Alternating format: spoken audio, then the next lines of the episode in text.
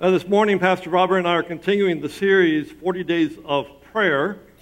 Started last week and then had a session on Wednesday in which we talked about the restoration that all of us need, and that can come through prayer.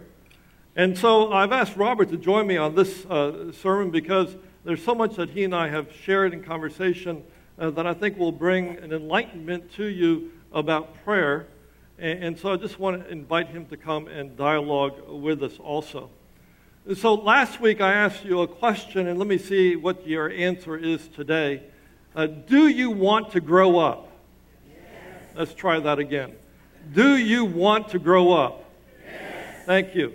And so last week I talked about we need to grow up by first making a new commitment to prayer.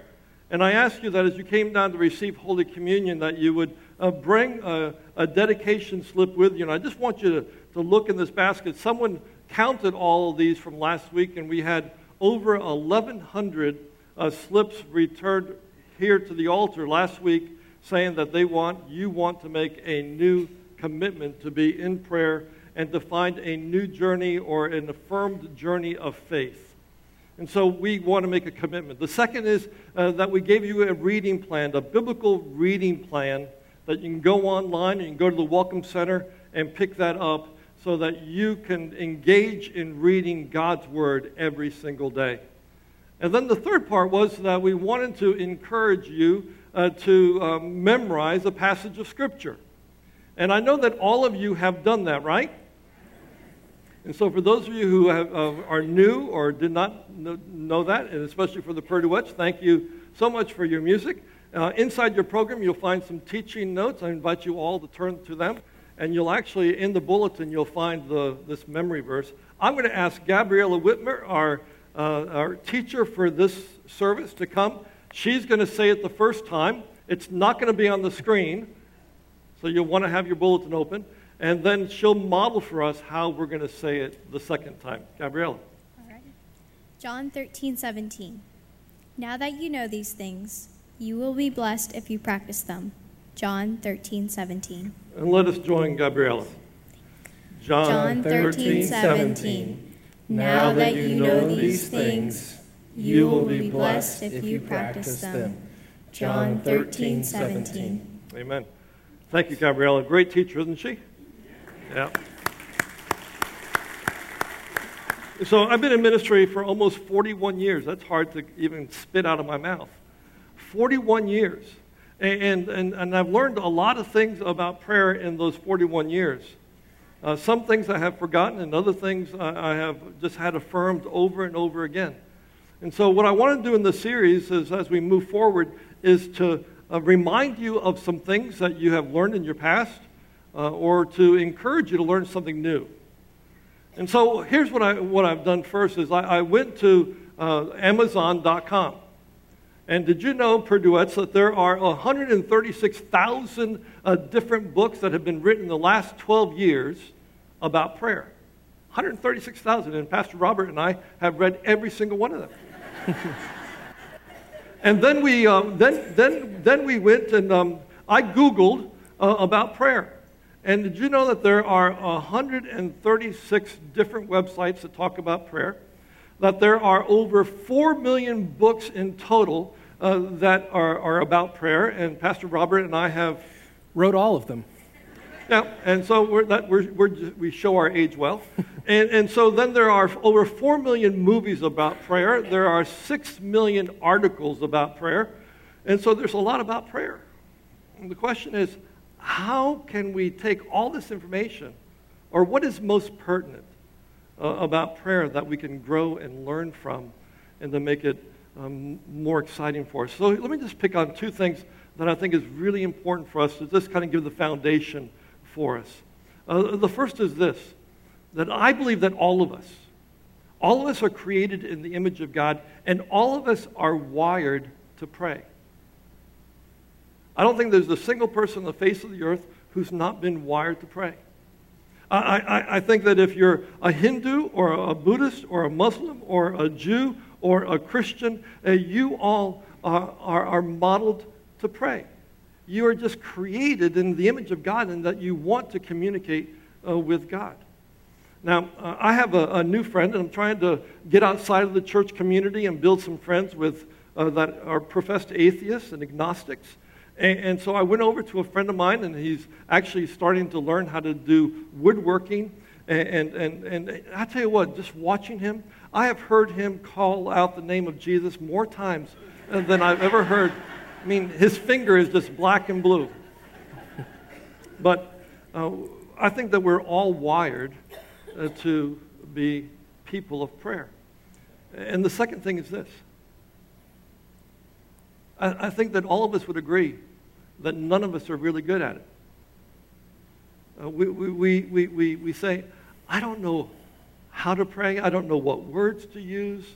I don't feel very confident in prayer.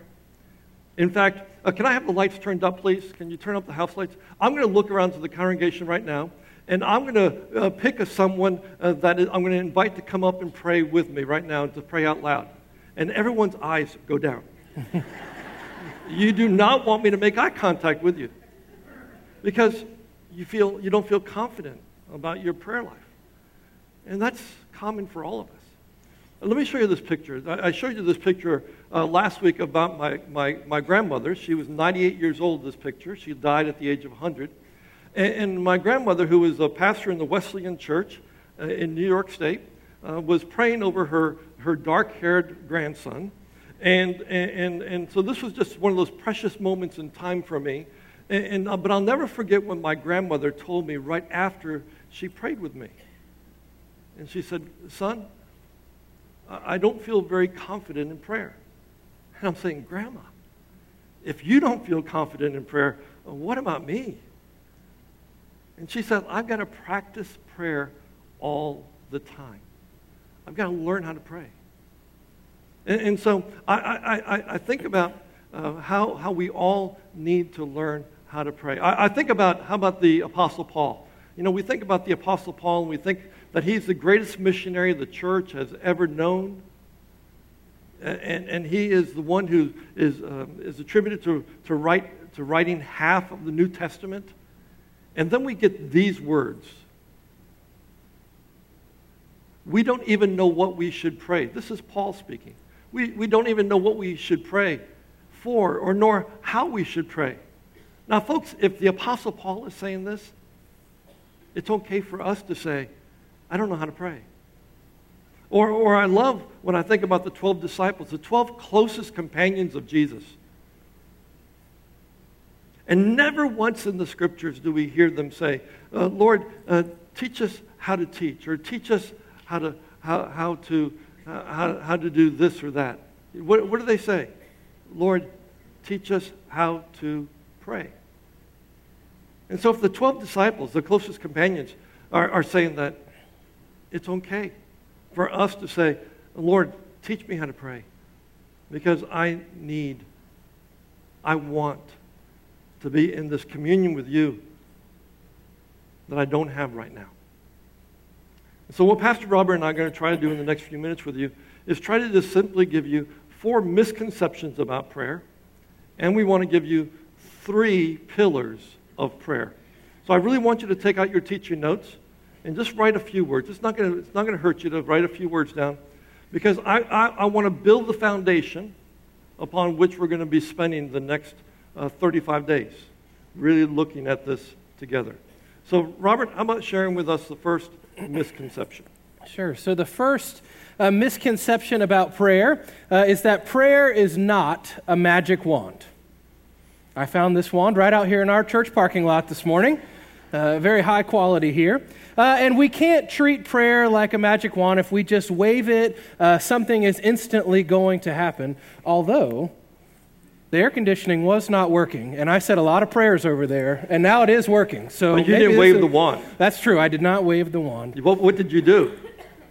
You prayed. Okay. I thought you were going to make a profound point there, but...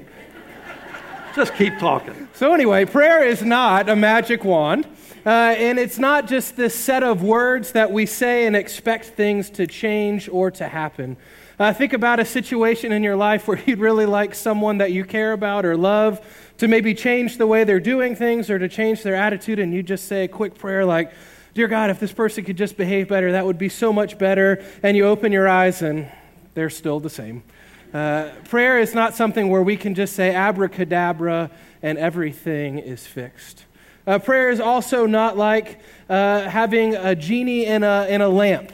God is not just hidden in this lamp, and if we behave really well and we do everything that we're supposed to do, God gives us this lamp, we can rub it, and poof, out comes God, and He answers our prayers. Prayer is so much more than just that instant gratification or saying a few select words and expecting things to change, but rather prayer is something that we need to practice often and in many different ways. Yeah, this is my favorite one, though. Prayer is not like this, a fire extinguisher. So often this is how we use prayer. We have a circumstance come into our life, we have a crisis come into our life, we have this emergency come into our life, and we just spout out some words like a prayer, and we just it's just like shooting off a little bit of this foam that's in here, and we think that's all that's going to happen.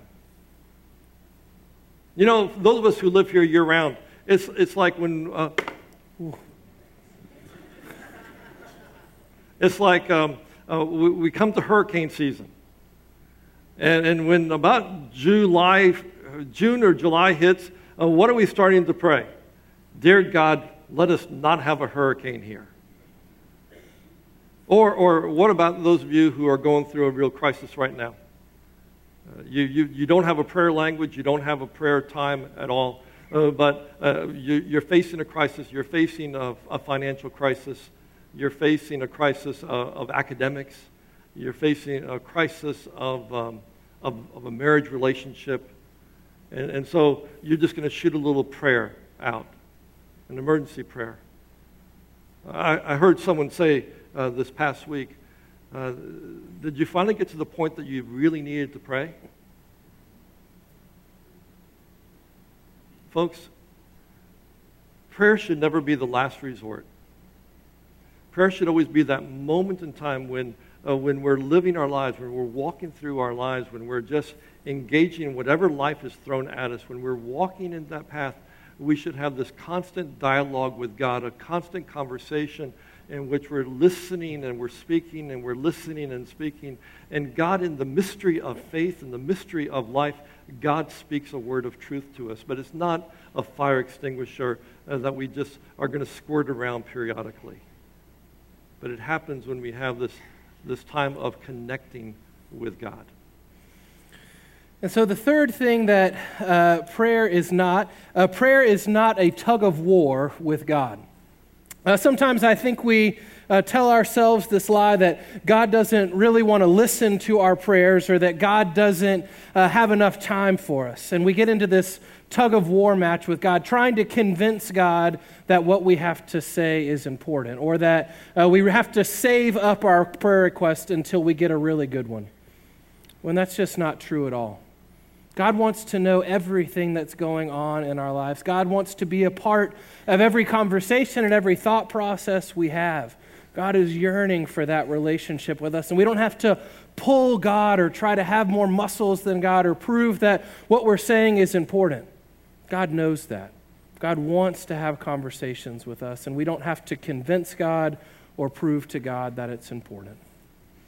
And then the fourth misconception is this. Prayer is not a ritual to relieve our guilt. Some of you grew up in faith traditions that simply said that if you just say a prayer over and over and over again, that's all you need to do. And sometimes we use what's called a rosary. We use other mechanisms of prayer. And it's just a ritual. But the problem with the ritual has become that we've lost the meaning of the connection with the ritual. There's nothing wrong with that ritual in itself. It is just that we have lost the connection with the ritual that leads us into a deeper understanding of God.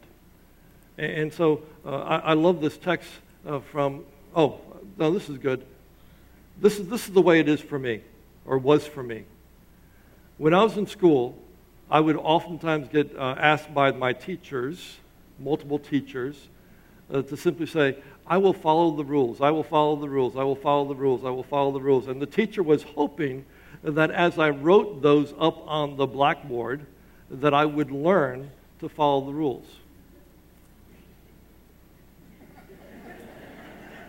Guess what? It didn't work. I'm still not a real good rule follower. But that was a kind of hope. Now look at this passage of Scripture. It says, when you pray, do not use meaningless repetitions thinking that you will be heard for your many, many words. Folks, it is a moment in time for us to connect. And if that ritual can become authentic, it becomes a time of deep conversation with God.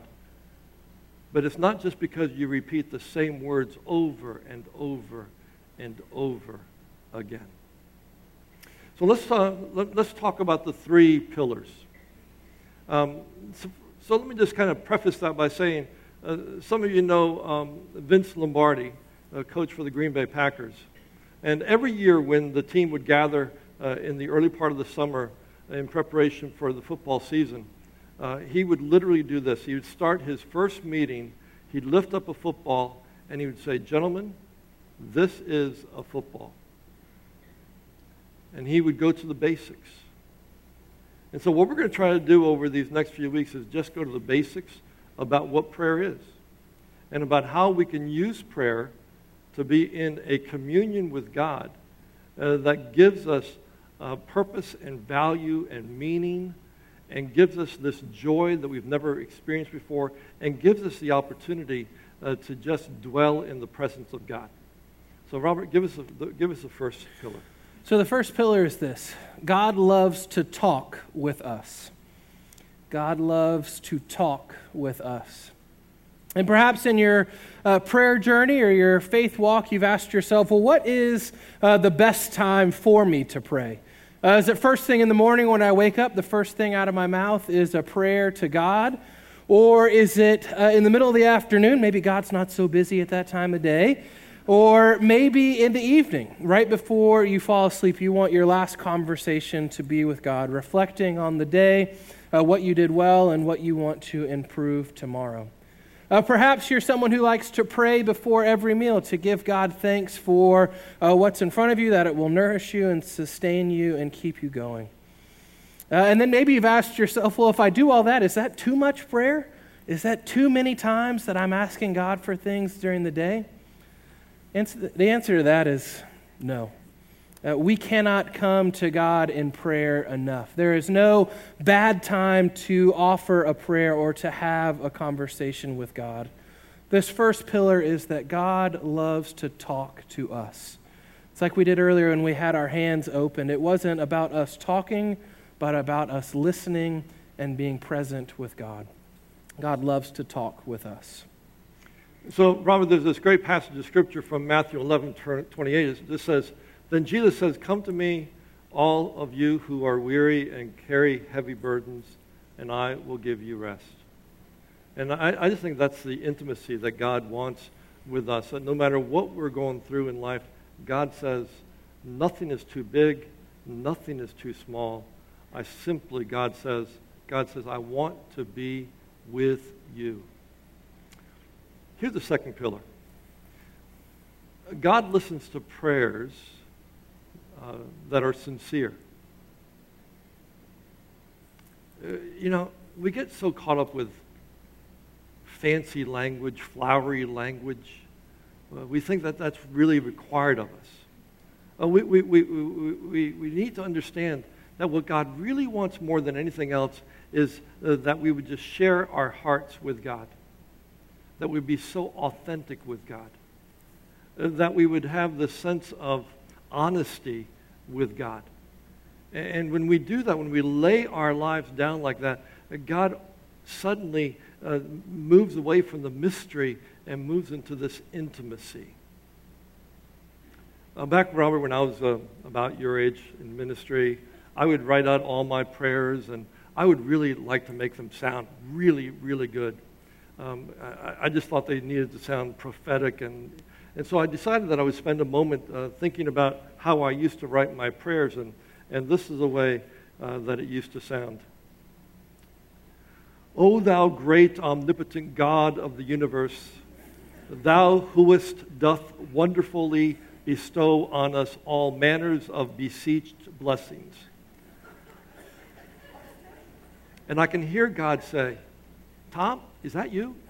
You know, God is saying, I'm not from England.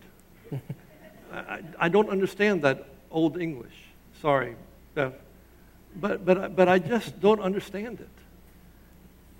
And so God is simply saying, will you come in your, who you are? You don't be anybody else. Just simply come and say, God, in my authenticity, in who I am, who you created me to be, I'm just lifting up to you my need. I'm lifting up to you my celebrations. I'm lifting up to you my joys. I like the way that it says in Matthew 6, verse 5 through 8, it says this, when you pray, don't be like the hypocrites, for they love to pray standing in the synagogues and on the street corners to be seen by men. And I think that when I was younger and I was trying to really figure this ministry thing out, I think I was trying to be like somebody bigger and better. I wanted to be the next Billy Graham, or I wanted to be the next Carl Schaefer, my dad. I wanted to do something that was significant, and God kept on saying, Tom, be you. And all of a sudden, when that happened, when I could authentically be Tom and I could authentically stand before people just like you, I figured out that that's all that God wants for me. And in your life, I think what God wants more than anything else is for you just to be you. With all your doubts and all your reservations and all your connection with God, wherever it is right now, just be you. Because that's who God loves. So Robert, wrap it up. And so our third pillar of prayer is this. God wants to be close to you. God loves you just the way you are, as Pastor Tom was just saying, and God wants more than anything to be close to you. So I want you to think of someone, take a moment and think of someone that you would consider yourself close to, someone that you love and somebody you care about. Picture that person in your mind. And if I had to imagine, I would think that person is either a family member or a best friend, somebody that you really care for. And so when we think about a family relationship, we are called God's children when we profess our faith in Jesus Christ. And we know that families stick by one another through the good times and the bad times. And that's what God's promise is to us as well. God, our Creator, God, our Father, we are God's children. And God is going to be with us in the hard times and in the times of celebration. Or if you were thinking of a close friend or a best friend, you have to ask yourself, well, how did I get to that point with this person? And I think the answer would be you had to communicate with them. You had to talk with them. You had to share with them what your hopes were, what your dreams were, what your aspirations were. And you also probably shared with them what your deepest, darkest secret was as well. And that person didn't run away. That person didn't say, whoa, that's too much for me. That person affirmed you, encouraged you, and said, yes, I want to walk alongside of you in all of these seasons of your life. And that's what God wants for us as well. God wants to be the person that we can come to in our moment of need and in our moment of triumph and celebration. God wants more than anything to be close to you. There's a passage of Scripture in Isaiah in the 30th chapter. It says this, the Lord waits for you to come to him so he can show you his love and his compassion. Friends, what we're trying to say with this practice of prayer is that God is waiting for you to come to him so he can show you his love and his compassion. God is ready. Are you? Let's pray together. Almighty God, we're thankful for this chance to spend just a few moments talking about prayer and 4 things that it is not and 3 things that it is. So in these next many days, as we prepare for the death and resurrection of Jesus Christ, may we recommit ourselves to drawing close to you in ways that we know and in new ways that we could deepen our relationship with you. And we offer all of this in your Son's most holy name. Amen.